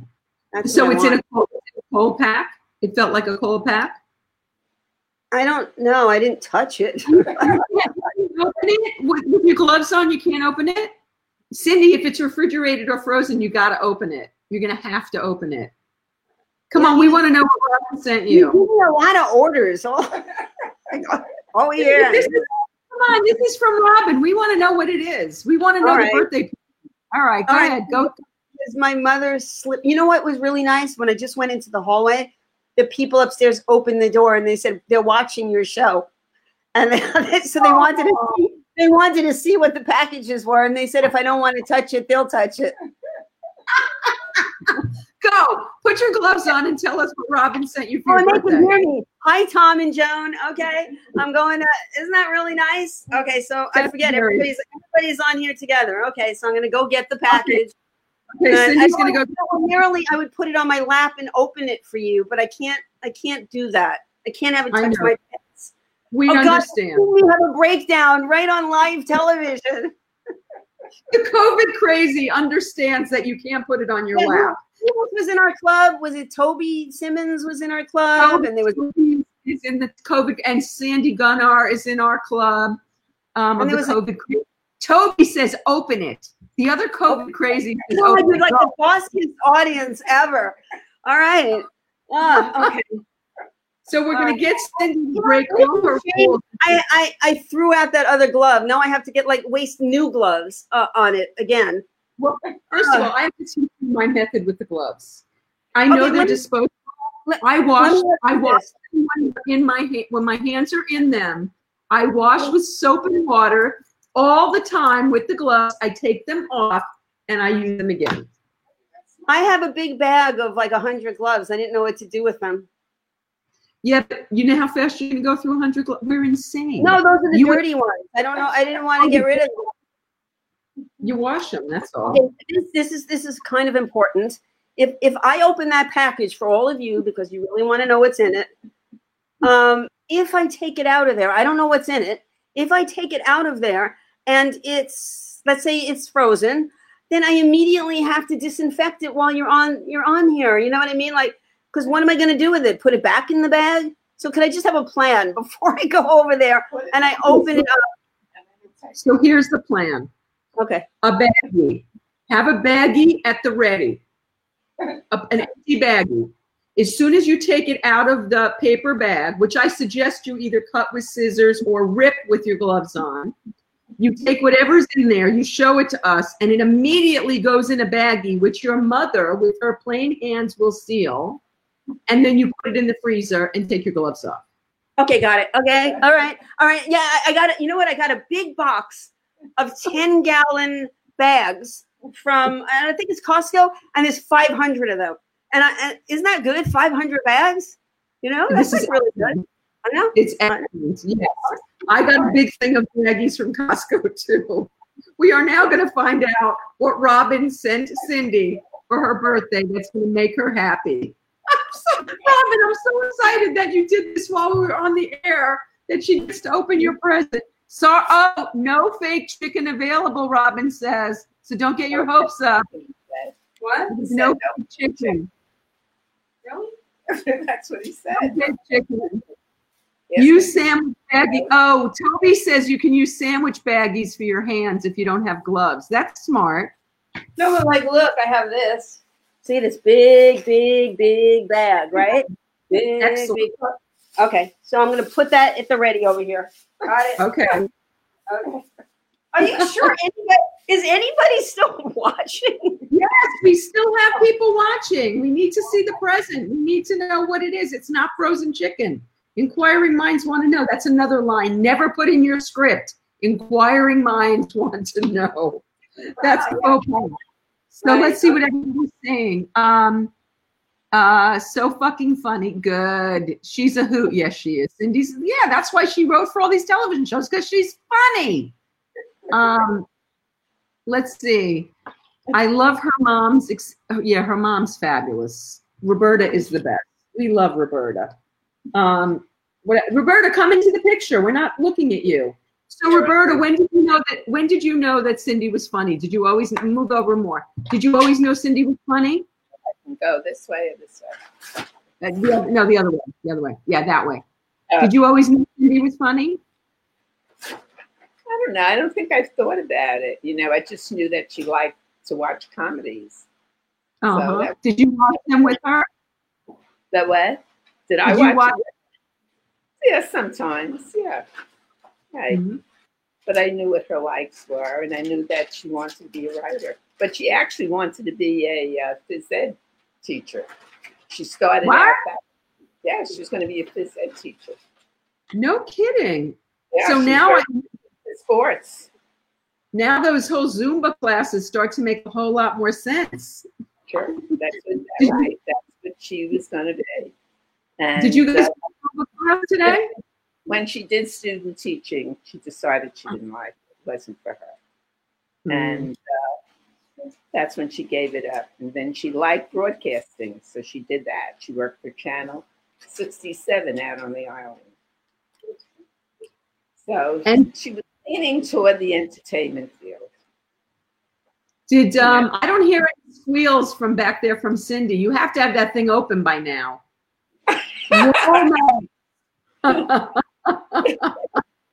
Whoa, What is that? Oh, and ch- oh, chocolate berry carnival. Oh, that looks There's good. a lot of this kind of stuff. What is that? It's like um, trail mix. I would just put it in the freezer. No, these these these are don't you don't refrigerate them. no, you don't have to refrigerate them. No, no, no. We're good. We're good. Excellent. I've never actually like done a thank you note through Zoom to Robin through you. and now these are contaminated too. So, um, um, what one of the things that I, I was going to tell you because you were asking about my interest, how did I get from phys ed to Right. um, was do you remember Roseanne Scamardella from Sure, Eyewitness? Well, I was at a women's liberation march. in New York, by the way. Yeah, and go I, ahead. Um, Yeah. I was at a women's liberation march when I was 17, and I was Uh-huh. interviewed by her on on the local news. And then I thought, wow, that's like really cool. You could be on TV all the time and like go back, you know, behind the scenes. And I thought, so then I thought I wanted to be a broadcast journalist. So that was the step in between Roseanne Scamardella, who then they, um, you know, immortalized as Gilda Radner's Roseanne's Roseanne Madonna. Yeah. yeah, that's great. So, all right. So, so Okay. yesterday. So, tell us your yesterday's story, and then we'll wrap. We've been on the air for an hour and a half. It's like flying by. It's more than an hour and a half already. And uh, Debbie wrote "Yum." I don't know how she got the screen. How did that come on the screen? What do you Wow, mean? I which- just- you. Debbie you- somehow got a message up on the screen, and it says "Yum." How did she do that? Look. I mean, oh, how, How did she do that that? Ooh, I I, don't know. like. Debbie, how did you do that? Oh, I see. I I showed it. I can show the comments. I did not know that. Oh, Wow. Oh, you helped me learn something. Oh, this is exciting. Okay. So um, you did good, Robin. I'm sure that that chocolate covered berry trail mix is going to be dessert tonight, right? You got Yeah, some chocolate. remember, anybody who, who thinks I'm not responding to them, I can't really see the comments. They're too small. I'm trying hard to read them. Uh, so Toby says we need part two tomorrow.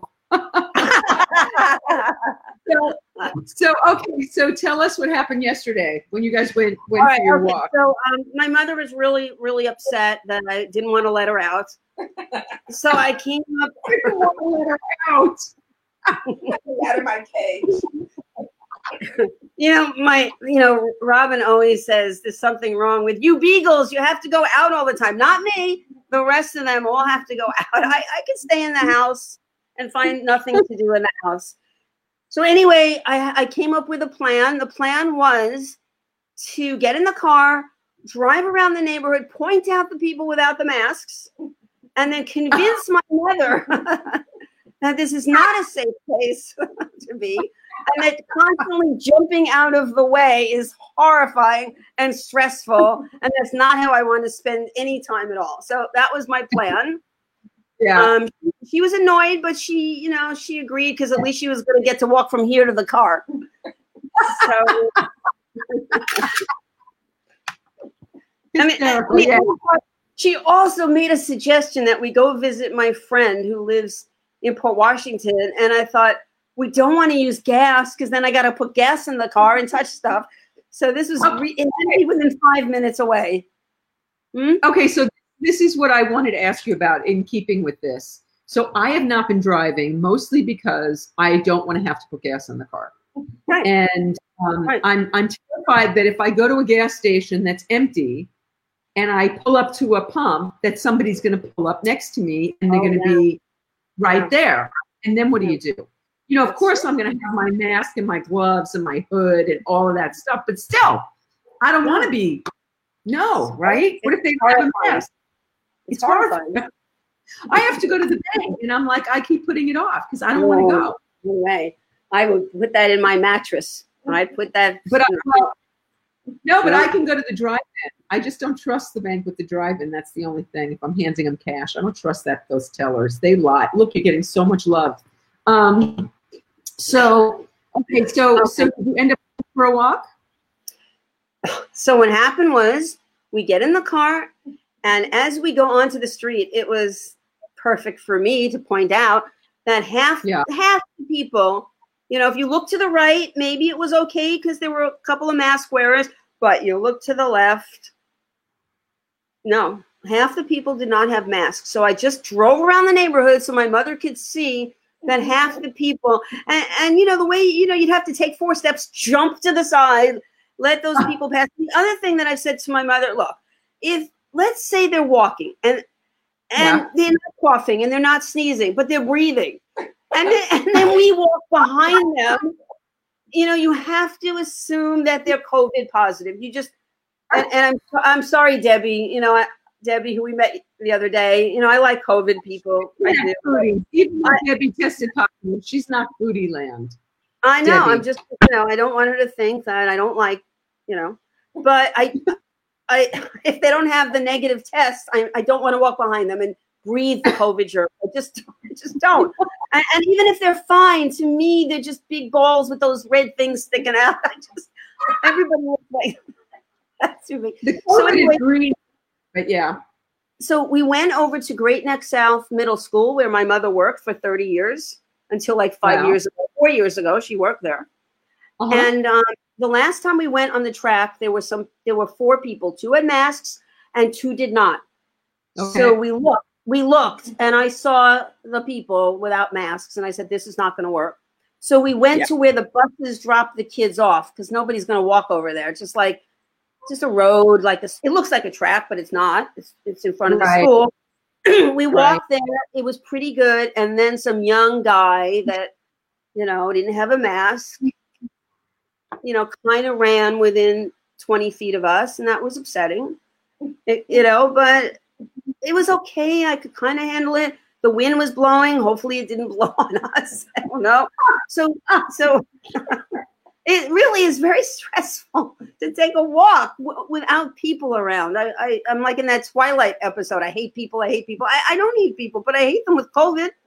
So no, we don't hate Debbie. I love Debbie. Yeah, we But love Deb- Debbie. Um, Debbie Debbie wrote, "I still love you," by the way. and she's negative now. Debbie's negative now. Yes, she's, she's we love Debbie. Yeah. Listen, listen, I have a respiratory disease and she's a respiratory therapist. It's like the best person I could possibly find on this planet. So it's good. It's all good. Yeah. Uh huh. Um. So did you? So you did get out and walk? You did or you didn't? We do get out. My mother is much happier. You know, she's she, you know, I probably could keep her cooped up for another week, so she'll ask she'll she'll ask to go out again. I don't know. You know? It's She should be rough. You know, the phone. I, I haven't. Uh, I haven't gone for one walk yet. I haven't done that. I have been outside a couple times, but I haven't gone for a walk, which I speed walk every day. I miss it so much. I think I'm actually going to see my boyfriend tomorrow, and I want. I don't think I can order one of those blue suits in time. I really, I really need a hug really bad. I gotta. Do you two hug each other? Do you? Do you do that so that you have? we're not- really huggers, but now we're really not going to be huggers. You know, I said my mother touched the green beans that I hadn't washed off that I had delivered yesterday, and she practically threw them up in the air. But I went, "Ah, what are you doing? You're Oh touching the green beans." You know that we're not. I didn't put peroxide on the outside, so she has to be quarantined now for five to seven days. The quarantine period's getting shorter because when we first this whole thing's first started they told us a two week period and it's really not. Everything that i've read it's three to five days that you kind of know if you uh, got sick if you got infected. It seems that seems to be the the threshold. I don't know if that's so. So a couple things that i read today i have not watched the news today um, Anderson is doing a special tomorrow night that I'm going to watch. I, I pick and choose dealing with the news, but I did get a couple of things into my inbox.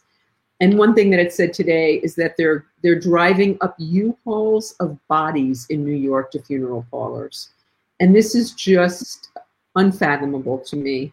And it's unfathomable to me that they're considering opening up New York City. And I know Andrew Cuomo is under tremendous pressure to put businesses back, but I, I just in a place like Yeah. that where on top of each other. today he did say um, he still thinks you know he, he gave the numbers today and then he said this is terrible news. So he's not going to be opening up you know at least around new york. I mean the, the numbers are very very high here. My friend who went to her mother's funeral killed by covid um, said you'd be anybody who thinks it's phony go to a cemetery in new york and you'll see it's not because it's just you know grave after grave that's open it's really, Well, it's really but it's also where they're Yeah. taking all bodies to those to what is it called where they have like all the unmarked graves Potter's Field where it's just coffin after coffin after coffin. It's terrible. It's Right. terrible. That, so that's why I like to stay in the house. Is like we stay in our little place and like you know we close the door tight so the angel of death hopefully will pass over. Here it's very Did you put a lamp on the door? what? Did you put blood on the door so I can No. pass over so the angel of death goes goes by? Um, Let's read some comments before we go. Let's see if anybody's got. Um, Dave says he went out for a walk Sunday. Nice. Um, also, the uh, a line you probably should never use gas. Okay, I don't know what that means. Um, um, these don't make sense out of Debbie says she loves you. Since you brought up gas, oh, what if someone has gas near you? Can you get COVID from that? Oh, what if someone has gas, the other kind of gas? Um, I don't know. Um, that's a question I will not be asking anybody. um, so, uh, all right, I, I, I'm I'm looking quickly and I don't see any questions. Was that the start of Roseanne, Roseannadanna? Yes, it was the start, Sharon, of Roseanne, Roseannadanna, Ro- Roseanne Scarpiello, and her family has a restaurant that I've been to in New York. I don't know if they still do, but it was a very good Italian restaurant in New York, actually. Um, so anyway, Cindy, thank you so much for doing this. Roberta, stick your head in. It was so good to see you. I miss head you in. I miss you guys so much. For those of you that don't know, uh, Cindy and Roberta and I were running around a lot last summer and in the fall and going to screenings. And we went, we saw Adam Schiff, the rock star who I wish was running for president and hopefully will be in the next election. Um, but we did a lot of fun things. And I really, I, you know, I, I hope that it's not too far away that we get to, um, you know, they're testing that drug. Oh, that's the other thing I read today. They're not testing, they're giving. Dr. Fauci. Now, I know there are people who think that he's hired by pharmaceutical and he's a bad man. I think he's a wonderful He's man. I love, man, I love Yeah. Dr. Yeah. And I don't believe any of those conspiracy theories things Ah, with him. yeah. But um, that remdesivir, is that what it's called, remdesivir? They are actually giving it now. And they're Yeah. not just giving it in trials. They say that the um, FDA is about to approve it, I believe, so that they can treat people with it. And so they've been having some some good fortune with it. It doesn't seem to work on people who are gravely ill. Once people get to a certain point, uh, the Mhm. drug hasn't been helpful. But for people that are just getting sick or whatever, Sandy Helberg is with us. Do you know Sandy? Yeah, he's a big actor, isn't he? Sandy was in a lot of Mel Brooks movies. He was, in Spaceballs and uh, in a bunch of Mel Brooks movies. And um, he's married to Harriet Helberg, who was a huge casting director in the day. Wow. And Harriet is responsible for a lot of people I know their careers break. They're a wonderful couple. They've been married for like ever. They're amazing, like 40 years. And they got married at the Plaza Hotel in New York. Isn't that romantic? Oh, yeah. Yeah, really cool. Well, Cindy, Yeah. thank you so much for doing this today. I'm so glad that it worked. And I'm so glad that you were my first guest on Game Changers COVID. Good. my first real uh, successful guest on, on Game Changers COVID. And I'm so grateful that you come every day to shooting this shit. And you really are like the Ed McMahon. You always have the cra- well, you're funnier than Ed McMahon ever dreamt of being, but um, it's so great that you're there. I do think I do feel like you're my sidekick on uh, on the daily on the daily live, and thank you so much for doing that. And it's been great to actually look at you while we're having the conversation, Yeah. Which is fantastic. And I love the, I love your friends and and you know the followers and the people that watch. They're great. I love the people They you know. We've we've really become, and especially this group of us that every day, we've really become a, a connective community that I've become very dependent upon for my joy, my daily joy. Um, so all of you out there, uh, Toby, Tony, Debbie, Sharon, Dave, uh, uh, Rob, um, Tova, um, Trish. Wait, I want to I want to get all the names of everybody. Eileen, Deborah, Sandy, Mary, um, uh, GC. Um, God, there's just so many of you that, that I am so grateful for your presence um, on a regular basis. And Robin, thanks for um, giving us the little um, uh, what's behind door number three. That a little let's make a deal here on uh, Game Changers COVID edition. Um, thank you so much. Thank you to everybody out there watching, and we'll see you tomorrow on Shooting the Shit with Vicky, and um, hopefully Cindy and Roberta will be joining us, and there'll be more. Bye. Thank you. Happy, happy, happy, happy birthday. You Tomorrow, made me happy. Thank you. we're, we're working out pizza tomorrow. We're doing it. All right. Good night, everybody. Bye.